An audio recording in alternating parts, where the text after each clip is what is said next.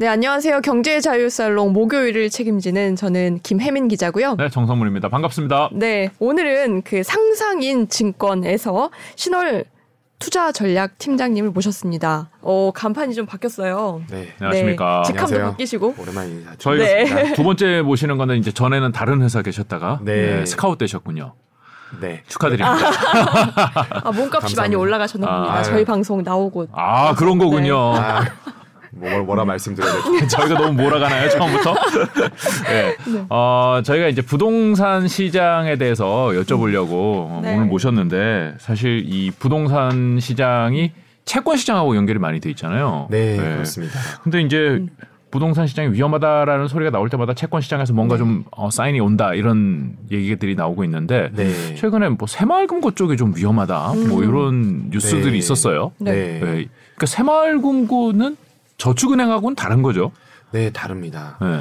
어, 그러니까 이제 새마을금고는 저축은행하고는 이제 결이 다르고 네. 금고라는 것은 어떻게 보면 이제 단위 농협 같은 것들을 좀 생각하시면 좋을 것 같아요. 네. 네. 조합. 네, 조합에 관련된 네. 부분으로 좀 생각을 하시고 네. 그 그런 대표적인 기관들이 농협 중앙회 안에 네. 이제 단위 농협들이 있고 네. 지역 농협을 말씀하시는 네, 거죠? 맞습니다. 농협 은행을 빼고요. 네. 네. 예, 금고 또한 이제 그 각각의 단위 조합의 형태로 금고를 띄고 있거든요. 네. 네. 여기 뭐 신협도 그럴 수 있겠고 수협도 그럴 수 있겠고 뭐 그런 식으로 되어 중앙회 있죠. 말고. 네, 네. 맞습니다. 그러면 좀 사이즈가 작은 거죠, 그러니까. 그렇죠. 어. 근데 이제 문제는 최근 들어서 나왔던 그 여러 요소 유- 그 뉴스들을 조, 조합해 네. 보면은 그 금고는 좀 컨트롤 타워 밖에 있었습니다. 음.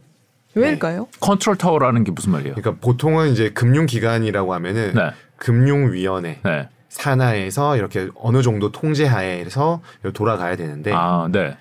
이 새마을 금고는 네. 아예 별도의 정보 당국의 산하에 있다 라고 음. 보시면 되겠고요. 네. 그 담당하는 기관은 금융과는 좀 거리가 먼 행정안전부가 되겠습니다.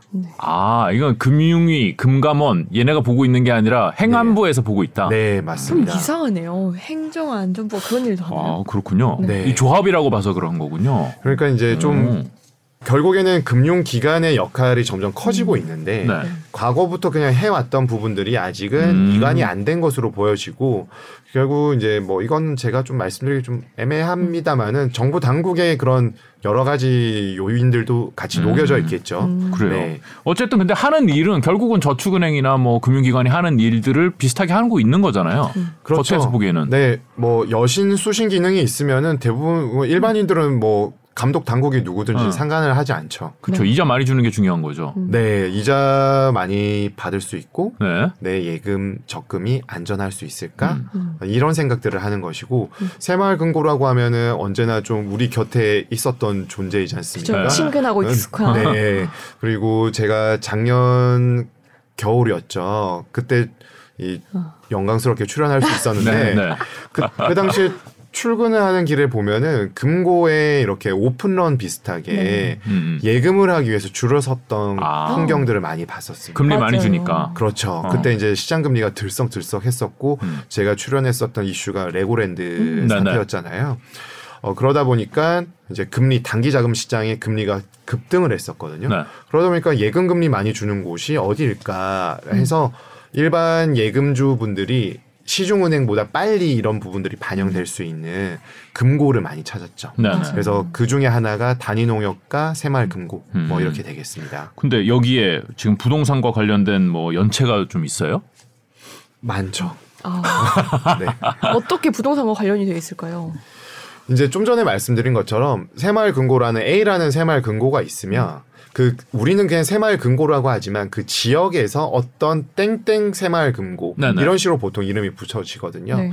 그러면 그 지역을 기반으로 금고의 활동이 경제적인 활동이 음. 이루어지게 됩니다. 네. 근데 A라는 것도 있고 B라는 것도 있고 네. C라는 것도 있고 이렇게 있으면은 그 지역에 그 네트워킹이 이렇게 되어 있거든요. 음. 뭐 동네 사람이죠. 뭐. 네, 같은 커뮤니티가 형성되어 있고 음. 그 지역을 기반으로 금고가 있기 때문에 그 지역의 주민들 음. 어떤 경제 주체들이 수신을 할 수 있겠죠. 그럼 수신을 한다면 돈을 맡긴다. 네. 그 금고 입장에서 돈을 받는다는 네, 네. 거고요. 금고 입장에서 돈을 받으면 예금에 대해서 이자를 주게 되겠죠. 그렇죠. 그러면은 어떻게 해야 되나요? 이자를 그냥 공짜로 줄 수는 없지 않습니까? 네. 그러면은 어디엔가 여신을 해주게 되겠죠. 네. 빌려줘야죠. 돈을 빌려준다. 네. 돈을 빌려주는데 빌려주는 것이 여러 것들이 있겠지만 기업 대출이 네. 일반적이겠고 개인 대출 해줄 수 있는데 요즘에 가장 핫했던 자산이 뭐였습니까? 부동산. 그렇죠. 네, 최근까지 얼- 많이 올랐죠. 네. 그래서 부동산 관련된 대출을 대출을 많이 했고 음. 예전과 다르게 부동산 관련된 대출은 이제 보통 PF의 형태로 돈을 태워서 네. 많이 나가다 보니까 어 특히나 이제 뉴스에서 문제가 되는 부분들은 대구 시장 네. 관련된 연체 이슈가 이제 불거졌고 네. 이런 이슈들은 뭐 최근에도 떴지만 한 달 전, 두 달 전에도 이슈가 있었습니다. 아 이게 계속 있었던 것 같아요. 아 시그널은 좀 있었군요. 네. 저희는 이제 요즘에 이제 뉴스에 나오니까 어, 그래 새마을 금고 돈 빼야 되나 뭐 이런 생각을 하는 네. 건데 아 원래부터 지금 아유 불안한데 불안한데 그랬었군요. 네, 왜냐하면은 뭐 나중에도 후수를 드리겠지만 대구 시장의 미분양이 심각하잖아요. 뭐 그렇죠. 익히 잘 아시고 네. 계실 거고. 미분양 얘기가 한 1년은 된 것 같은데. 네, 그리고 주택 가격이 대구는 여전히 떨어지고 있습니다. 음, 네. 아직도. 그 작년에 가장 가격이 많이 떨어졌던 지역 두 곳을 꼽자면은 대구 광역시와 세종 음. 특별자치시죠. 네. 네, 세종시인데 세종시는 제가 나오기 지난주에 네. 음. 처음으로 보합으로 돌아섰어요. 어. 아, 그래요? 매매가가. 어. 네. 정말 오랜 시간 동안 떨어지다가 아 전국이 아직도 대부분 하락 중인 거 아닌가요? 네, 맞습니다. 근데 이제 세종시만 어. 이제 더 떨어질 것이 없다라고 판단한 건지 아니면 저가 매수세가 유입이 된 것인지 네. 보합으로 돌아섰어요. 네. 뭐 계속 보합이 될 수도 있고 뭐 다시 떨어질 수도 다시 있고 떨어질 아니면 수도 올라갈 있지만, 수도 있고. 네, 일단 거래량이 늘어나고 있는 것은 맞거든요. 네. 그러니까 이제 하단이 받쳐줬지만 대구는 그렇지 못해요. 대구는 미분양이 여전히 만 호가 넘습니다. 음. 우리나라 전체가 7만 5천 호 정도 되거든요. 7분의 1이네요. 음. 네. 네. 그러다 보니까 대구 사업장에 문제가 좀 있겠죠. 음. 네. 그러면 그 대구 사업장에서 새마을금고에 빌린 대출금을 갚지 못해서 이 연체 금액이 쌓였다는 말인가요?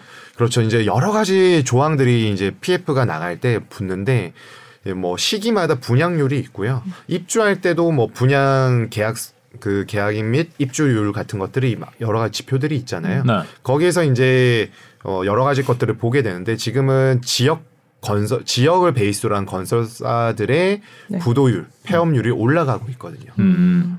그러다 보니까 거기에서 PF에 이제 빨간불이 들어온 것이고 빨간불이 들어왔을 때 이제 이, 이 부분을 이제 대손 충당금으로 잡느니 음. 많은 이런 판단들이 들어가는 것이고 네.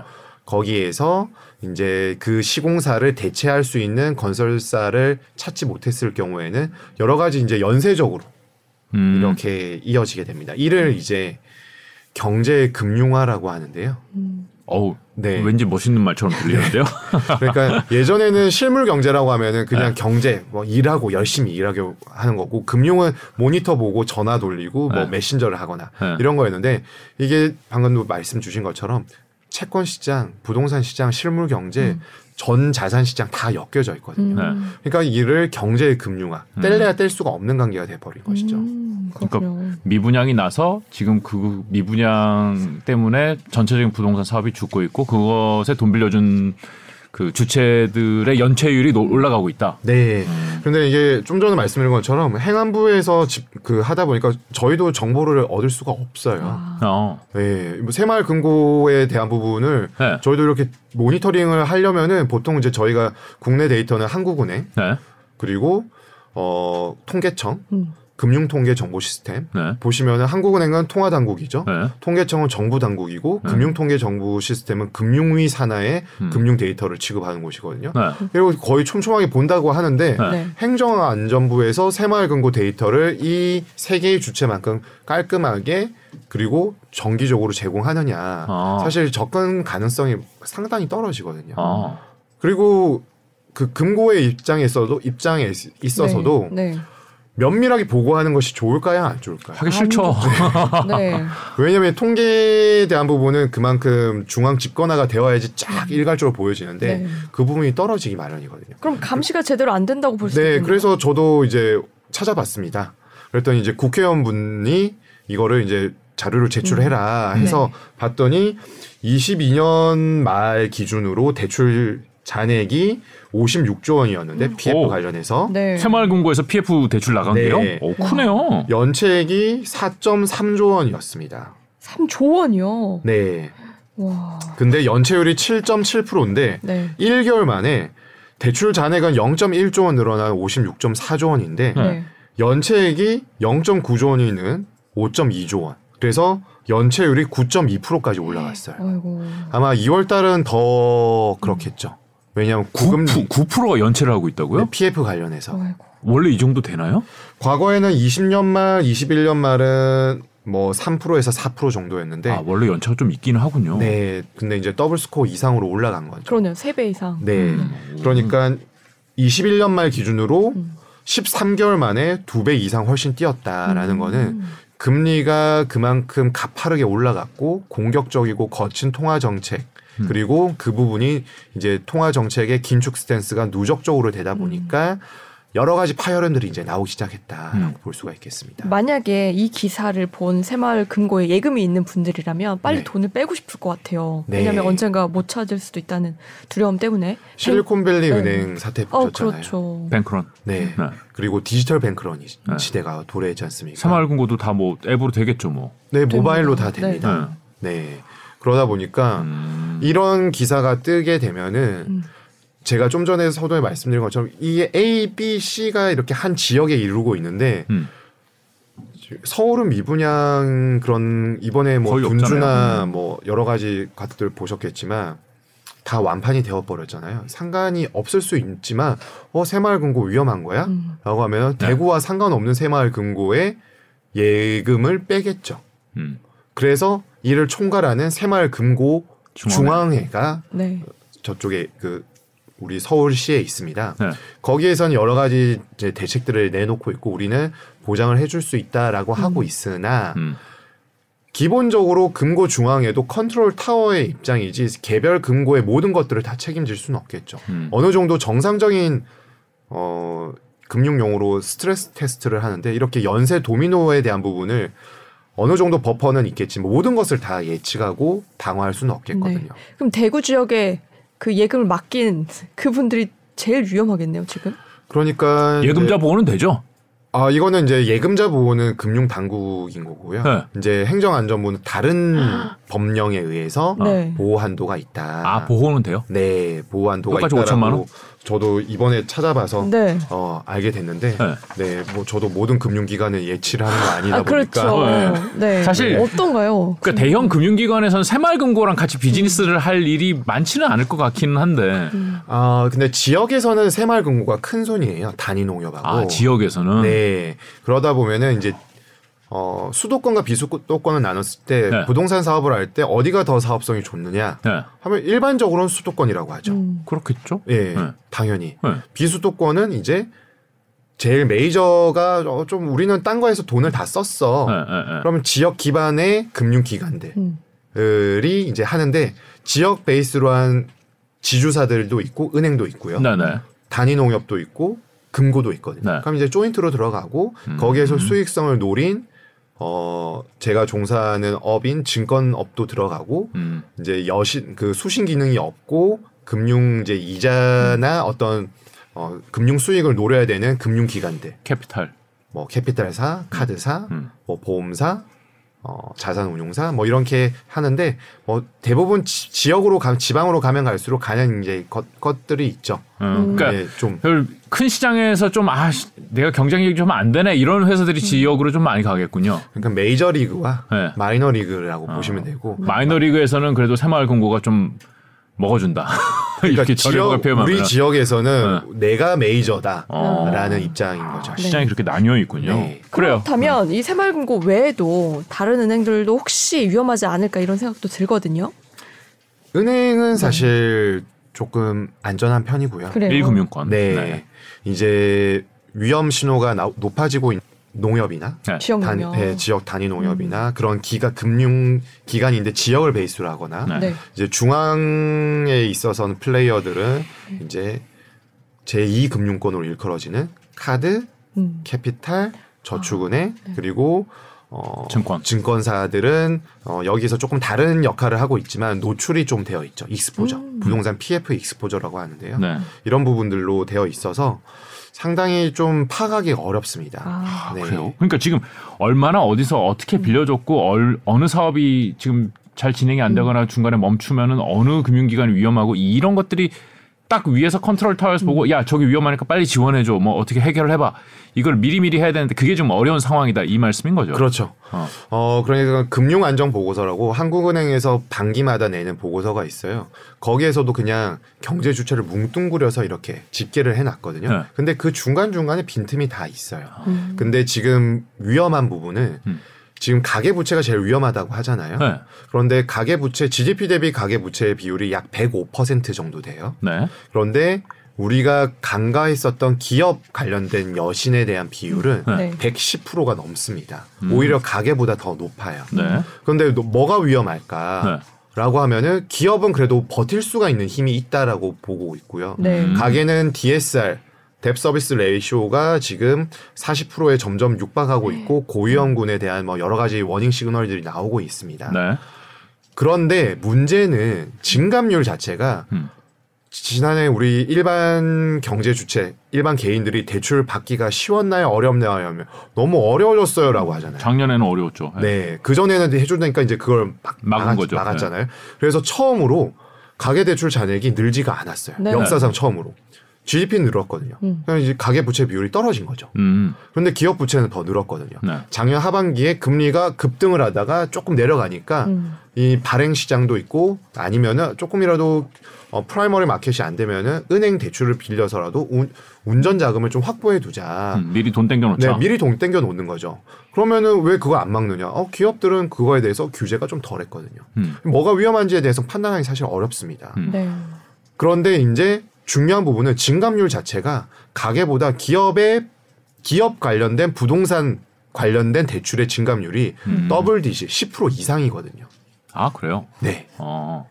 아, 그런 기업 대출이 많이 늘 우리가 가계 대출 위험하다는 얘기를 계속 이제 몇 해째 하고 있는데 네. 가계 대출이 너무 많다. 근데 그거는 지금 개선되는 수치상으로 개선되는 추이가 보이고 네. 기업 대출은 오히려 그거보다 더 위험할 수도 있을 것 같은데 기업 대출 중에 뜯어 보니까 부동산 관련이 너무 많다. 맞습니다. 어. 가계는 뻔하죠. 자산의 77%가 실물 자산이고 음. 약75% 내외, 4분의 3 내외가 부동산이라고 치, 면 되거든요. 네. 네. 이게 뻔하니까 그것만 막으면은 부동산에 관련된 리스크 익스포저는 어느 정도 상단을 제어해 줄 수가 있어요. 네. 근데 기업은 사실 여러 가지 활동들을 하지 않습니까? 근데 이 한국은행이 자기네들의 추정에 의하면은 기업에 관련된 부동산 대출은 가계의 부동산 대출보다는 작은데 음. 증감률은 10% 이상이더라. 아. 더 노출도가 많아지고 있다. 네. 왜냐? 기업은 돈 되는 걸 가계보다는 더 빨리 알 수 있거든요. 그렇죠. 그랬다가 지금 약간 이제 속된 말로 물린 게 아니냐. 네. 이런 표현들을 할 수 있고 금융기관 또한 부동산 관련된 부분은 더 늘리진 않았지만 이미 많이 늘려놨었죠. 음. 어, 네. 그렇죠. 그 레고랜드 사태가 작년에 있었죠. 그때 정부가 PF 만기를 좀 늘려줬잖아요. 네. 근데 그 만기가 이제는 곧 돌아온다는 네. 얘기가 있어요. 네. 어떻게 될까요? 그때 이제 여러 가지 대책들을 내놨었죠. PF 만기도 조금 늘리고 보증 한도도 이제 음. 어, 허그나 HF 통해서 이제 좀 해주고 그래서 네. 그 정책들이 연초까지 계속 나왔었습니다. 어느 정도 안정화되었기 때문에 음. 어, CD 금리는 3.5% 내외까지 왔고요. 네. CP 금리도 91일 물짜리가 4% 내외까지 떨어졌습니다. 그때는 뭐 알 수 없고 이 발행 자체가 잘 안 됐었거든요. 음. 근데 말씀 주신 것들을 살펴보면은 어, 지금 CP 4월 달 만기가 도래하는 CP 전단체 단기 자금 시장은 65조 원 규모 정도 되는데요. 네. 65조 원이요. 네. 근데 3월 달이 지금 120조 원 정도. 만기? 네. 그리고 발행도 100조 원 정도, 108조 원 정도 네. 되고 있으니까 네. 조금씩 순 상환이 되고 있으면서도 그래도 그러네요. 잘 soft 여차 landing. 여차 네. 차 돌아가고 있다라고 어. 보시면 좋을 것 같고요. 근데 이제 중요한 거는 PF 관련된 부분이잖아요. 네. 그렇죠. PF 관련된 게 그때 우리가 이제 10월 제가 그때 11월이었었나요? 뭐 아무튼 찬바람이. 네. 끝나고 가는데 매우 찬바람이 불어서 힘으셨구나 네. 많이. 걸어갔었는데 네. 네. 그 당시에 PF 관련된 CP와 전단체의 만기가 11월 달이 약 17.9조 원, 네. 네. 12월이 12.3조 원 정도였습니다. 네. 그랬는데 줄어들었죠. 네. 근데 1, 2월 달에 정부 정책이 나름의 좀 효과를 냈습니다. 그래서 1월 달에 17.6조 원, 네. 2월 달에 18.0조 원까지 네. 늘어났고요. 3월 달도 지금 아직 이제 뭐 내일 남았지만 약 18조 원 정도로 어 나름은 이제 만기가 연장이 차원 발행이 되면서 음. 돌아는 가고 있다. 18조 원이라는 게 무슨 말이에요? 이, 이 달에 갚아야 될 돈이 18조 원이다. 네네. 네. 그럼 이거를 늘은 게 좋은 거예요? 주는 게 좋은 거예요? 어, 줄어- 줄어들면은 네. 어 고민할 거리는 없지만 사업을 할 거리가 없다라는 것도 되죠. 아, 아, 그러니까 사업을 그- 할게 없다? 은행 입장에서, 금융기관, 금융기관 입장에서 네. 그러니까 신규 사업이 돌아가야 네. 계속 먹거리가 생기고 거기에 연관되어 있는 금융인뿐만 아니라 돈이 돌아야 네, 네, 네. 음. 이 건설 업종 입장에서는 그 인부 그냥 쉽게 생각하면 시공사가 인부 고용해서 막 네. 하잖아요. 네, 네, 네. 그런 것들이 일거리가 있다라는 거죠. 그러니까 만기가 돌아 이게 만, 금액이 만약에 어떤 달에 금액이 뭐 30조가 만기 이, 이 달에 만기다 네. 그러면은 어, 저거 어떻게 막지 이렇게 아. 사, 사인을 받아들일 것 같은데 아 그게 아니 그게 이제 한 단계 넘어가면은 네, 어, 채권 시장의 용어로는 차환 발행이라고 합니다. 네. 대신 갚아주기. 새로운 발행을 하면서 돈을 조달을 해서 네, 네, 네. 기존에 돌아오는 만기를 갚아버리는 거죠. 그렇죠 리볼빙 하는 거죠 revolving revolving 비슷한 개념이죠. 네. 네. 새로 빚내서 새로 빚 갚고 카드 돌려막기 네, 조달을 해서 네. 저희가 생각하기엔 조달을 해서 돌아오는 만기를 갚아버리는 거죠. 아, 그럼 네. 만기는 만기지만 이거를 다시 갚을 수 있는 방법이 있긴 있네요. 그렇죠. 아니, 그러니까 그게 잘 되느냐 안 되느냐가 중요한 네, 사인인 3월 거잖아요. 달은 그래서 만기보다 발행이 2.3조 원 정도 적었습니다. 만기보다 발행이요. 네. 그러니까, 그러니까 사업이 점점 축소되고 있는 사업 거예요. 규모가 점점 줄어들고 있죠. 그러네. 네, 그런데 시- 연말에 급등을 해서 아무것도 못하, 못하는 상황이 도래했을 때보다는 상황이 돌아가고 있어서 음. 그나마 차환 발행도 되고 음. 기존 유통 시장에서도 거래가 되고 음. 뭐 이랬던 지난번에 제가 왔을 땐 거의 그 영어로 치면은 일시 동결 프리징 상태였다면은 지금은 여차여차해서 돌아가고 있다. 꾸역꾸역은 네. 돌아가고 그럼 그럼. 아, 뭐 별로 위험하지 않다라는 이야기로 들리네요. 지금 상황이. 또 그렇게 또 말씀드리긴 좀 어렵고요. 아 그래요? 네. 그건 아니에요. 네. 그러면 어 요즘에 금리 좀 내려갔다는 말씀 네, 많이 금리? 많이 내려갔어요. 네. 그러니까 근데 그 금리는 보통 어떤 금리를 주로 보시나요? 저희들 이제 개인 음, 이제 국채. 대출을 많이 받은 아 그러세요? 아, 화- 개인 네. 대출을 아, 받은 은행- 대출 은행 금리 대출 금리. 보는데요. 네. 그럼 우리가 보통 생각하는 게 CD 금리, 네. 네. 그리고 CD 금리 있고 국고채 금리, 네. 그리고 미국채 금리도 막 살펴보시잖아요. 네. 근데 이제 대출은 뭐 코픽스나 네. 뭐 CD 금리나 아니면 금융채 이렇게 되어 있는데 어, 이런 쪽들은 거의 국채와 크게 다르지가 않아요. 그러다 보니까 국채 금리를 거의 다 반영을 하는데 지금 계속 저희가 대화를 나누고 있는 부동산 시장은 그런 거 기반으로 하면서도 다른 어, 채권 시장과 밀접하게 매, 그 연결고리가 이어져 있거든요. 가산 뭐 국채의 가산 금리가 뭐 어느 정도 붙죠. 그렇죠. 네. 어, 그러다 보니까 이제 CP 금리가 더 중요하고요. 네. CP가 지금 4%까지 떨어지긴 했는데 네. 등급마다 굉장히 차별적이고요. 음. 네. 그리고 업황에 대해서 어떻게 생각하느냐 하면 리스크 프리미엄과 유동성 리스크와 이- 재투자 리스크 이런 것들을 복합적으로 반영한 것 반영한 것들을 리스크 프리미엄이라고 하는데 네. 국채 시장만큼 온기가 확산되지가 않았어요. 아, 그리고 최근 들어서는 더 이상한 징조는 공사채 그러니까 공공기관이 발행한 채권이나 네. 은행이 발행한 채권이나 네. 리스크 프리미엄이 거의 비슷했는데 네. 지금은 공사채보다 은행채가 더 높아요. 어, 최근에 은행이 무슨, 위험하다고요? 최근에 무슨 일이 있었죠? 미국에? 아 실리콘밸리. 네. 네. 그리고 때문에. 유럽에서도 네. 크레딧 스위스가 그렇게 되고 파산. 아, 그 은행에 대해서 사람들이 좀 불안해한다는 거군요. 기관 투자자들이 이제 리스크를 이제 차등화시키고 음. 있다는 거죠. 근데 그렇게 유의미하진 않지만 네. 미미하게나마 그런 부분들이 있다라는 네. 거는 염두에 두, 두어야 될 것이고요. 아. 그러면은 이제 우리가 얘기하는 부동산 네. 대형 건설사들이 하는 사업은 대형 건설사들이 서울에서 하는 것들은 그나마 돌아가고 있는데 네. 네. 지방 비수도권으로 가면 어떨까요? 지방 건설사들과 메이저가 아닌 마이너 리거에서 리그에서 이- 운영 그 사업을 영위하는 각종 금융기관들이 붙어서 네. 갈 거지 않습니까? 네. 그래서 이것들을 등급으로 낮아 어 제가 찾아보니까요. 오늘 이번 주 기준으로 A1 등급은 4%에서 5% 정도의 유통 시장에서 거래가 되고 있어요. A1 등급이 뭐예요? 그러니까 제일 괜찮은 애들. 아, 네. 단기 CP에서 CP라고 하면은 어음. 네, 그렇죠. 기업 어음 시장에서 A1 등급을 받은 네. 애들 이- 이고요. 네. 보통 이제 어음보다 더 좀 좋은 게 회사채거든요. 네, 네. 회사채는 이제 좀 더 투명하게 네. 네. 하는 것들인데 그런 부분들에 있어서는 이제 메이저들은 회사채를 통해서 이렇게 하고 하고 음. 뭐 제일 유명한 둔촌 주공이 완판 됐지 않았습니까? 네, 네. 거기도 이제 이런 시장이 나오게 돼요. 근데 이제 건설사들이 붙으면 등급이 아무래도 높겠죠. 네. 네. 그래도 그때 막 삐그덕 삐그덕 되는 소리들 막 들었지 않습니까? 그때 했을 때가 7에서 8%도 막 거래가 되고 했었거든요. 근데 이제 좀 짧게 다시 말씀드려서 A1 이하, A2 등급부터는 등급마다 완전히 이제 차별적으로 되어 있어요. 음. 그래서 금리가 확 올라간다는 네, 얘기인가요? 금리가 살펴보니까 낮은 거는 네, 그 뭐 5%대에서부터 12%까지 네. 높은 것. 이렇게 12%. 네. 이렇게 거래가 되고 있어요. 음. 그러니까 여전히 온기가 12%요? 네. 아파트 짓는데 12% 조, 자금 조달한다고요? 그렇죠. 네, 차환을 발행 차환을 통해서 음. 네. PF 유동화를 시키고 네. 찍어서라도 돌려야 되니까. 그러니까 얼마에 기존에 뭐 그거보단 낮았겠지만 빌려놨는데 이거 만기 와서 네. 다시 다시 빌려와서 이거 갚아야 되니까 다시 빌려올 땐 12%에 빌려다가 갚는다. 이거는 CP라는 건 기업 업이니까 짧게 짧게 하거든요. 만기는 90일, 보통 뭐 그래서 6개월, 6개월, 네. 1년도 있는데 네. 길면 길수록 금리는 높아지겠지만 네. 대부분 보통 90일, 뭐 180일 네. 이 정도로 되거든요. 네.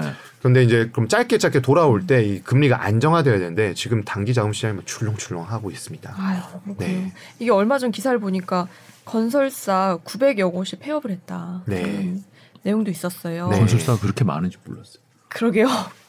전국에 900개 폐업하면 공인중개사 살아남은 게 없는 거 아닌가요? 건설사가 900개나 되네. 이게 네, 어떻게 저희가 봐야 될까요? 그 건설사 900개 망했으면 건설사 900개 음. 돈된 것들이 분명히 있을 거 아니에요. 이제 회사가 등록을 하면은 이제 세무서에서 다 집계를 하지 않습니까? 네. 거기서 사업자를 이제 폐업을 신청하거나 아니면은 부도가 나거나 했을 때 그런 절차를 밟는 것들을 통계를 집계했을 때 하는 것이고 건설업이야 그 건설업 등록 기준이 있으니까 그걸 충족한 기업들이 이제 사업을 접거나 음. 어, 마지못해 접어야 되는 상황이 지금 도래하고 있다. 네. 그만큼 지방 상황은 악화되고 음. 있다라는 것이고 일반적으로 우리가 공동주택이라고 하면 메이저 시공사들의 메이저 브랜드들을 상상하고 있지만 그 이외에 여러 가지 우리가 여행을 하다 보면 만나는 그런 브랜드의 것들도 있지 네. 않습니까? 지방 가면 정말 처음 보는 네, 그리고 브랜드군요. 아파트가 아닌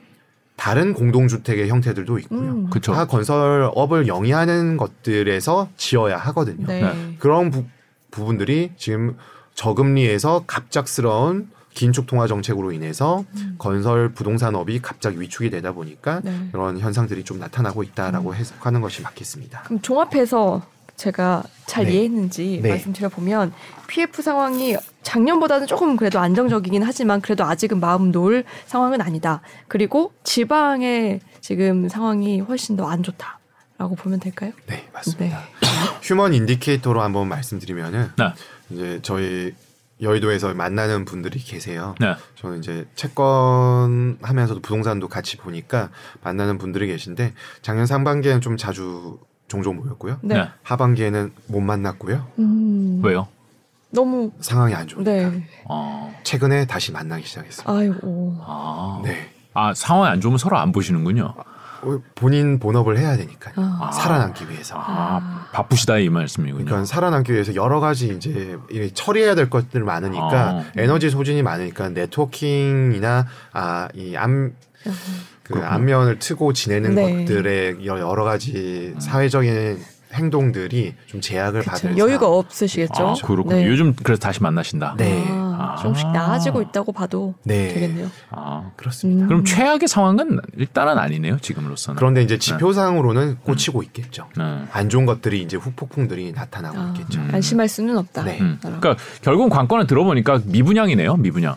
네, 맞습니다. 지방 미분양. 네. 서울은 뭐 큰, 그러니까 위기가 혹시 발생한다면 서울에서 발생할 것 같지는 않고 말씀을 들어보니까 네. 예, 지방에서 미분양이 지속적으로 쌓여서 음. 진짜로 좀 비중 있는 뭐 건설사나 아니면 비중 있는 금융기관이 뭐 이렇게 타격을 받는다 이러면은 이거는 진짜 비상 상황이 될수 네. 있다 이런 건가요? 맞습니다. 그 잘 짚어 주셨는데요. 네. 지금 정부의 관심은 미분양 안 나는 거 네. 네. 그리고 거래량 살리는 두 개입니다. 음. 음. 그런데 정부의 정책을 유심히 살펴보면요. 이번에 이런 언론 기사들 많았죠. 둔촌 주공 살리기. 나 그렇죠. 예. 네.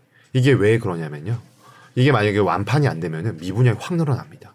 네. 그리고 모든 사업장, 서울시 강동구, 음. 강남 상구에 바로 인접해 있는 강동구마저도 안 된다라는 신호가 나타나면은 수도권은 그렇죠. 말할 거 서울도 안 되구나.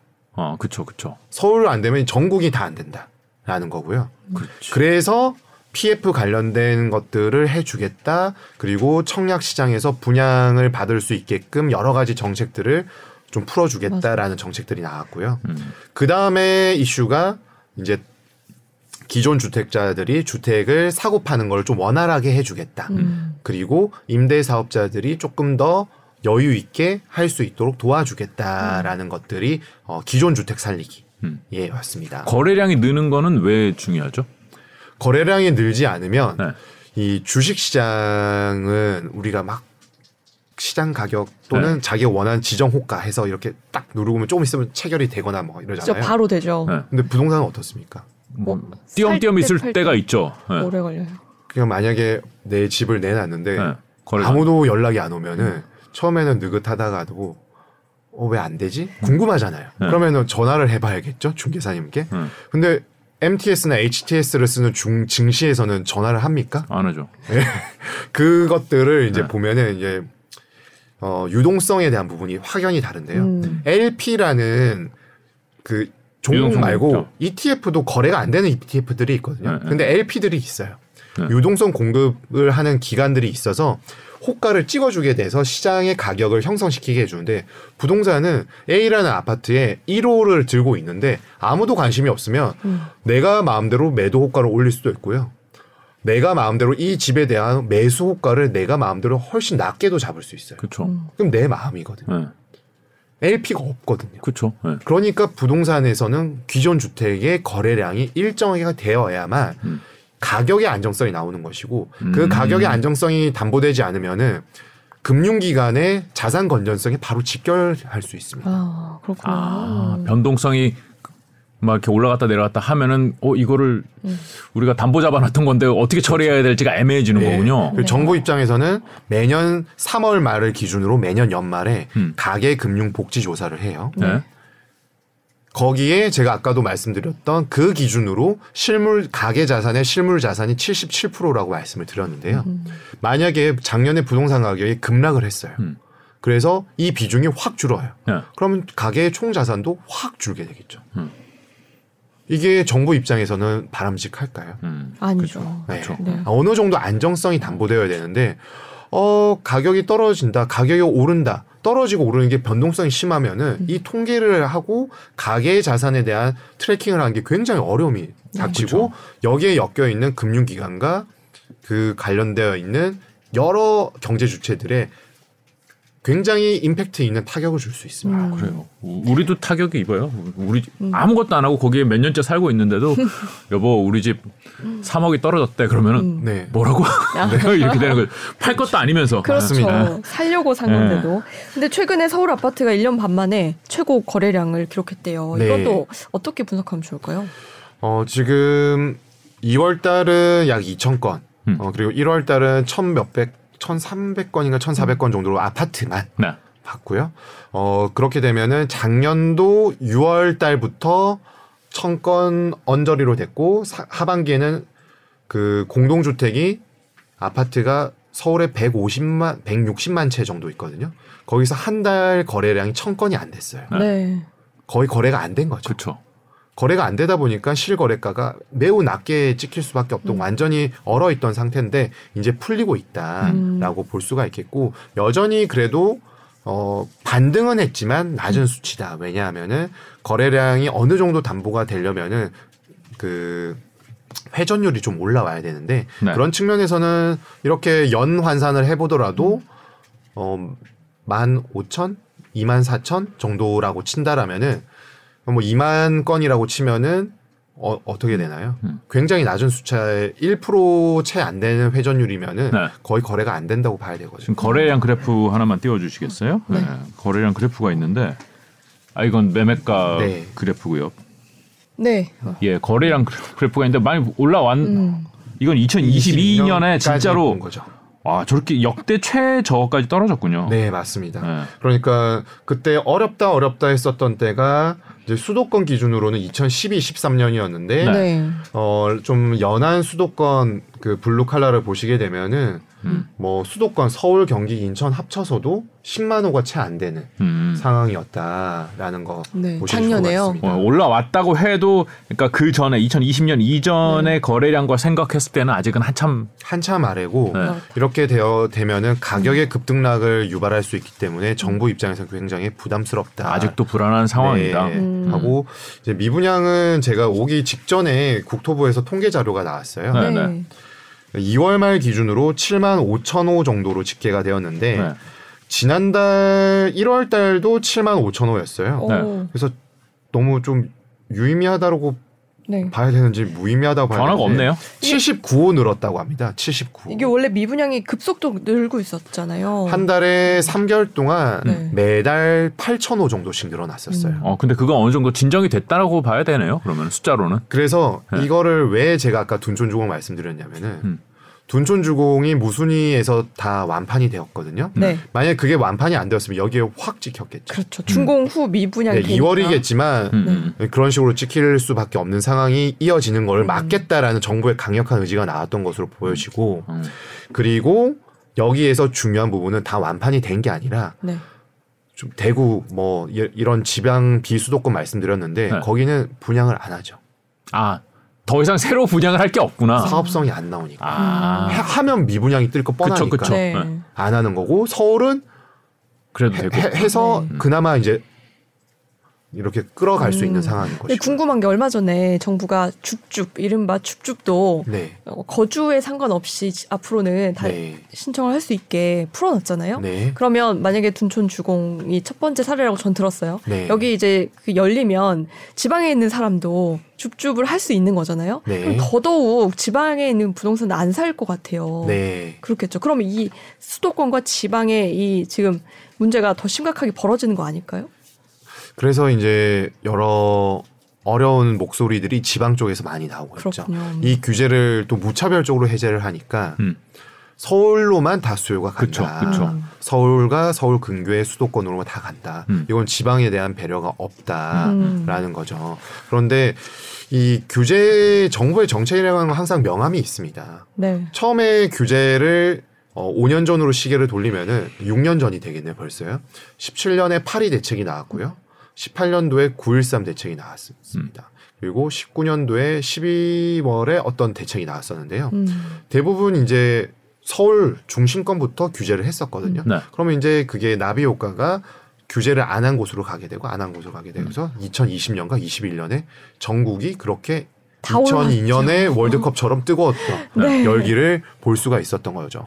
그러다가 규제를 다 하니까 그냥 전국이 좀 전에 보신 거래량처럼 다 그냥 꽁꽁 얼어붙는 음. 상황이 펼쳐졌고 음. 그러면 지방부터 풀어야 되느냐. 네.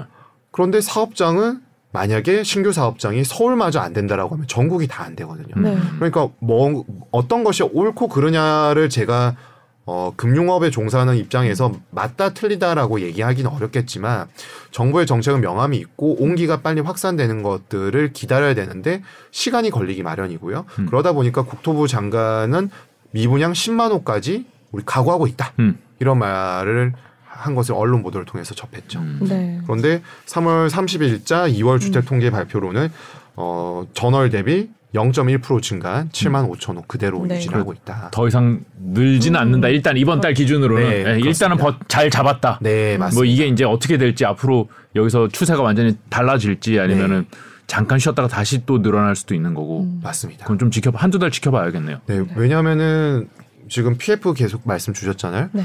뭐 이게 전문적으로는 토지 매입을 할 때 시행사가 브릿지를 브릿지론 시행사가 전부 토지를 살 때 자기 자본으로 하는 경우가 거의 없거든요. 그렇죠. 그냥 어디서 금융기관에서 돈을 빌려와요. 네. 그 브릿지론이라고 하고 PF 들어가기 전에 이제 그렇죠. 빌리는 돈. 네. 사업을 시작하니까 브릿지론을 써서 토지 매입을 다 작업을 하고 인허가를 따내고 나서 본 PF로 가고 있는데 네. 신규 사업장이 안 되면은 이게 아무것도 안 되거든요. 그렇죠. 그렇죠. 네, 그래서 지금 정부는 신규 사업장이 되어야 네. 부도도 안 나고 아. 일자리도 계속 고용 창출이 어. 될수 있고 아. 금융기관도 돈이 돌아가고 네. 다 엮여 있는 상황이죠. 그래서 경제 금융화에 대한 부분들을 우리가 골똘히 좀 생각해 볼 필요가 아, 지금 있습니다. 부도 안 나게 하는 것도 중요하지만은 음. 부도 안 나게 많이 빌려야 되는데 네, 빌리지는 않고 부도는 안 나고 이러고 있는 상황이군요. 그렇죠. 어, 좋다고 하기는 좀 애매하고 나쁘다고 하기도 애매하고 망하는 것보다는 낫고 빌려주는 사람 입장에 한번 대어 보겠습니다. 네. 저희가 네. 금융기관 돈이 많은 금융기관 네. 빌려주고는 싶은데 네. 사업이 안 된다고 하면은 그렇죠. 돈 조금 벌려다가 돈 떼이는 것보다는 안 떼이는 게 중요하지 않습니까? 그렇죠, 그러니까 그렇죠. 엄청 엄격한 잣대로 지금 들이 아. 잣대를 이제 음. 내밀고 있어서 음. 굉장히 사업 진척이 느리죠. 돈이 안 돈다. 네, 음, 맞습니다. 돈이 안 돈다 딱 그거네요. 음. 네, 전월세 얘기 좀 해볼까요? 네. 지금 저희도 얘기를 많이 했었는데요. 그 네. 전월세 전환 전환율 이건 계속 높아지고 있다고요. 네. 네. 높아지다가 이제 조금 제어가 잡히는 것, 음. 상단에서 제어가 잡히는 것 같고요. 네. 어, 그 최근 들어서 서울은 이제 4% 초반 정도까지 돼서 전환율이. 네 전환율이. 근데 이거는 사실 통계마다 다르고 지역마다 좀 달라서 그냥 어떤 KB 기준으로는 4% 초반에 지금 있습니다. 네. 음. 어, 이저 장표가 좀 재밌는데요. 네. 보여주세요. 네. 보시게 되면은 CD 금리와 전세, 월세, 수도권 기준으로 나타내고 있는데 어, 여기서 처음 볼 부분은 지금 전세 빠- 좀 제일 지- 진한 색? 네, 제일 진한 음. blue color에 보시게 되면은 급등을 하죠. 20년부터. 네. 네, 네. 그때가 무슨 일이 있었냐면은 임대차 3법이 통과가 되었습니다. 아. 20년 8월에. 네. 그래서 계약 갱신 청구권이 생겼고 음, 음. 상한제 5% 그리고 21년도에 전월세 신고제가 도입이 되었습니다. 네. 그래서 3법이 완성이 되었습니다.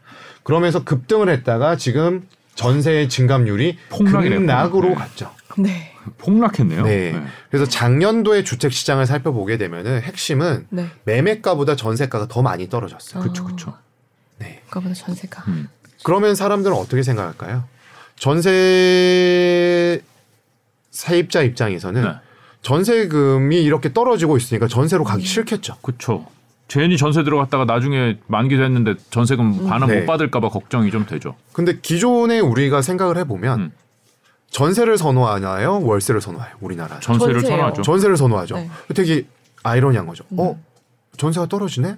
근데 난 전세를 선호하는데? 음. 그럼 이번에는 계약 갱신 청구권도 있고 하니까 조금 반전세 비슷하게 그렇죠, 그렇죠. 내돈 좀 돌려받고 월세를 좀 주자. 네. 근데 그 전월세 전환율을 살펴보니까 지금 금리는 전세 자금 대출을 받으면은 뭐 4%가 아니라 6, 7% 하는데 월세 전환한 거 생각해보니까 한 3%대네? 그러니까 1억 원당 한 30에서 35만 원? 그러면은 곱하기 12 하면은 3, 360만 원 또는 약 400만 원 정도니까 훨씬 낮구나. 음. 시장 금리보다 월세가 유리하네 네. 했는데 최근에 기사나 금융기관의 이런 상품들 홍보하는 거 보면은 전세자금 대출 3% 후반 맞아요. 이렇게 막 뜨고 있거든요. 3% 때까지. 아, 요새 그래요? 예, 네. 고정금리 나왔고 시기금리 제가 말씀드렸지만 3.5% 내외 기준금리와 거의 동일하게 형성이 되어 있어요. 음. 그러다 보니까 전월세 월세에 대한 수요가 쫙 갔다가 음. 어 뭐 월세- 빌리지 뭐. 월세 경쟁자들이 많아진 거예요. 네. 시장에서. 그러면은 임대인 입장에서는 월세를 많이 준다는 사람한테 세를 놓을 가능성이 높아지지 않습니까? 그게 지표상으로 후행적으로 나왔던 것이 전월세 전환율이 4%를 돌파해서 고점에서 형성되어 있었던 거였습니다. 그런데 지금은 전세 자금 대출 이자가 다시 낮아지니까 음.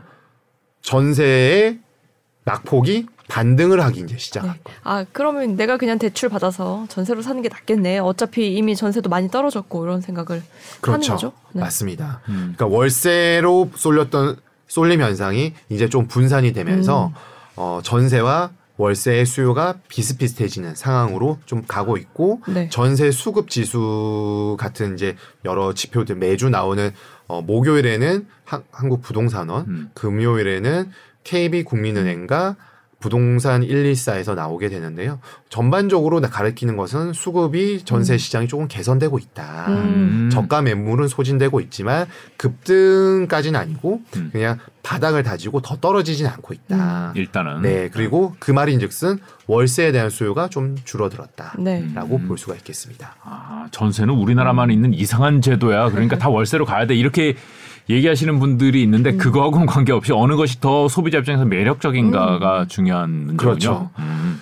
그리고 전세 월세화가 작년에는 그래서 저는 이렇게 말씀드려요. 금리를 보는 입장에서 금리가 너무 혁혁한 공을 세웠다. 음. 너무 금리가 올라가는데 워낙에 요즘 경제 주체들은 스마트해지셨고 빨라졌잖아요. 그러다 보니까 어 금리가 이만큼 올랐는데 내가 전세의 보증금을 이 자금을 이 정도 금리로 만약에 한다라면은 월세가 더 유리하다라는 판단을 했었던 것이죠. 네. 음. 그래요. 그럼 앞으로도 그 전세 수요가 좀 많이 늘지 아니면 이대로 좀 비슷한 상황을 계속 갈지 예측이 되실까요?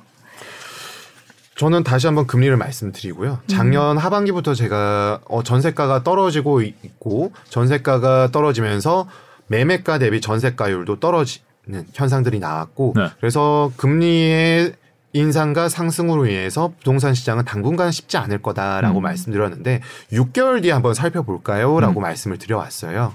그 이유인즉슨 하반기 대비 6개월이 더하면은 지금 올 1분기가 되잖아요. 네. 이때면은 기준금리 인상이 끝난다라는 입장이고 음. 기준금리 인상이 끝나게 되면 시장금리에서 크레딧 쪽은 아니지만 안전자산으로 해당되는 국채와 국채에 연관되어 있는 시장 지표들은 선행적으로 금리의 상단을 확인하고 내려가게 되어 있거든요. 네. 그렇게 되면 시장 주체들은 어 이거 살펴보니까 이거 베이스로 하는 전세 자금 대출은 나름 괜찮아졌네 월세보다. 음. 네. 그러면은 전세와 월세가 균형점을 찾아간다. 음. 그러면 시장의 출렁이 어떤 출렁이면서 공격적이고 여러 가지 대외 대내외 이벤트들로 인해서 자산 가격이 부동산만 안 좋았느냐. 음. US 달러 빼고는 다 안 좋았거든요. 음. 그렇죠. 어. 모든 자산이 안 좋았는데 부동산에면 좀 유독 어 금리가 오르니까 부동산은 추풍 낙엽이었다라고 하지만 채권도 안 좋았고요. 음. 주식도 안 좋았습니다. 다 안 좋았죠. 다안 좋았습니다. 뭐그 앞에서는 어쩔 수가 없었거든요. 왜 워낙 예상하지 못한 수준으로 급격한 금리 인상이 됐기 때문이죠. 네. 그런데 지금은 이제 시점이 도래했기 때문에 전망을 물, 말씀 주셨는데 저는 이제 균형추를 잡아간다라면 어느 정도 보합세로 전환될 가능성이 높아졌다라고 음. 생각하고 매매. 전세 모두. 네 맞습니다. 음. 그런데 조금 시간이 걸릴 것이고요. 네. 보합이 나오는 지표들의 확인은 2분기 후반 정도. 음. 그러니까 여름 정도가 되면은 어느 정도 더 떨어지지 않고 균형점을 좀 찾아가서 전세가도 바닥을 다져주면서 낙폭이 더 이상 나오지 않고요. 거기에 기반해서 이제 시장 주체들 나름대로 valuation을 생각하겠죠. 이 정도 전세가의 투자 가치를 더한 매매가는 이 정도가 되겠다. 그리고 매매 거래량이 꽤 회복을 했구나. 음. 라는 것들이 나오게 되면은 안정적인 흐름들이 좀 나올 수 있다라고 아, 생각합니다. 매매가도. 네. 음, 결국은 결국은 금리가 다 왔기 때문에 이제 어 굉장히 불안했던 시장의 분위기는 좀 바뀌어가고 있는 것 같다. 네, 계절이 맞습니다. 바뀌고 있다. 맞습니다. 어 그래요. 지금 이제 타이밍이 좀 오, 이게 아 이제 좀 살 타이밍을 오래 봐야겠다라는 생각하시는 분들은 이제 하반기 보시면 되겠네요. 그렇죠. 그리고 아. 보통 그런 말씀들 많이 하시는 분들이 깔고 앉아 있는 거에 대한 조금 나름 좀 음. 왜 내가 이 돈을 여기에 깔고 있어야 돼? 어. 라는 음. 생각들을 하시는 분들이 계신데 네. 좀 전에 제가 전세 월세야 말씀드렸잖아요. 음. 월세라는 거는 음. 어떻게 보면 income이거든요. dividend. 음. 네. 그러니까 주식으로 치면 DCF를 적용할 수 있는 거예요. cash flow가 아우 명확 어려 어렵게 보여주셔서 네. 배당이나 어려워. 아니면 cash flow를 매달 찍히는 게 있으면은 밑에 네. 분모에다가 이자율을 적용해서 할인을 할 수가 있거든요. 네. 근데 예전에는 월세가 잘 없었어요. 네. 월세라면 아 괜히 손해 보는 것 같고 임차인 네. 입장에서. 그렇죠. 근데 전세는 그냥 목돈을 맡기는 거잖아요. 음. 그렇죠. 그러니까 그렇죠. 이게 맞느냐 아니냐 아 모르겠고 내 돈 돌려주면 그냥 끝나는 거야. 음. 네. 그랬는데 월세가 꽂힌다라는 거는 매매가가 만약에 예를 들어서 지금 서울 평균 매매가가 9억 대인데 네. 1억을 보증금으로 하고 음. 월세가 얼마가 꽂힌다라고 하면은 음. 1억을 뺀 8억에 대해서 현금 할인을 할 수가 있게 됩니다. 그러니까- 그럼 이 주택에 대해서 음. 기업처럼 평가를 할 수 있는 음. 저변이 확대되고 있다라는 거죠. 네. 그렇죠. 뭐 옛날에도 그게 뭐 당연히 당연한 얘기였는데 그거를 그렇게 생각 안 하고 이거 그래서 이거 이자 얼마 받을 수 있어. 이거 이자 얼마 내야 돼. 이런 식으로 접근을 별로 안 하고 아 그래도 만개 원금 돌려주는데 네. 안전한 거 이거 할래 이런 식이었는데 이제 네. 사람들의 생각의 구조가 좀 바뀐다는 말씀이신 거죠. 사고의 구조가 바뀌고 네. 보통 부동산은 그 전문 용어로 음. 아 여기 옆에 철수네 집이 얼마에 됐대. 음, 음. 그럼 우리 집도 그 집 그거 아니야? 그렇죠, 그렇죠. 예. 그 그거를 거래 사례 비교법이라고 하거든요. 네. 거래 건을 통해서 비교를 한다. 그렇죠. 최근 거래 통해서 네. 비교하죠. 근데 제가 좀 전에 말씀드린 그런 부분들은 음. 증시에서 쓰는 valuation의 개념을 음. 차용을 해서 부동산에도 이제 할 수 있는 음. 이제 상업용 부동산과 비슷한 구조로 갈 수 있는 여건들이 확대되고 있다라고 말씀드리고 싶습니다. 증시에서도 뭐 그런 것도 하죠. 아이 뭐이 정도 기업은 저기 같은 업종인데 저기 저기는 뭐 시총이 천억이야. 우리도 우리도 천억은 받아야지. 뭐 이런 식으로 하는데 그 그렇죠. 다른 이제 다른 회사와 비교하느냐 아니면 그 회사에서 1년 동안 벌어들인 돈을 가지고 평가를 하느냐 이, 이 차이가 있었는데 옛날에 이제 그 다른 업종하고만 비교했다면 이제는 실제로 창출해내는 현금 능력을 생각하기 시작하는 맞습니다. 구조로 바뀌고 있다. 네. 음, 이게. 상업용에서 네. 이제 거주용 실거주용에도 좀 적용되고 있다라고 볼수 있습니다. 네. 그래요. 뭐 몇 달이 지나면서 음. 어 부동산 시장 그 뭐 결국은 이제 금융 시장이고 그게 연결된 부동산 시장의 분위기도 조금씩 바뀌는 것 같습니다. 뭐 기준금리 우리나라는 기준금리도 이제 거의 다 온 것 같고 미국도 뭐 한 번 정도 더 올라나 뭐 그렇죠. 이런 분위기로 확산이 되면서 네. 지금은 조금 안정세로 돌아선다라는 말씀으로 오늘 이해를 했습니다. 네. 그렇죠? 네, 저는 안정세가 될 거라고 생각하고 있고요. 네. 그 불안정성의 기본은 금리였고요. 음. 금리를 흔들었던 것은 물가였습니다. 음. 그런데 물가에 대해서는 step by step으로 점차적으로 오름폭이 축소가 되고 있고요. 음. 어, 이에 대해서 긴축적인 통화 정책은 연준과 ECB, 뭐 사실 일본 중앙은행은 총재가 바뀌니까 좀 지켜봐야 되겠지만 주요국들의 긴축 통화 정책이 끝나가고 있고 시장 금리는 큰 틀에서 안정화되고 있다. 음. 그런 측면에서 작년의 되돌림에 대한 부분들 음. 어떻게 보면은 이제 기술적 반등이라고 할 수도 있겠지만 되돌림에 대한 부분들을 생각해보고 워낙에 작년에 거주에 대한 수요가 억눌려 있었기 때문에 올해는 이 필수제로서의 음. 부동산에 대한 니즈 음.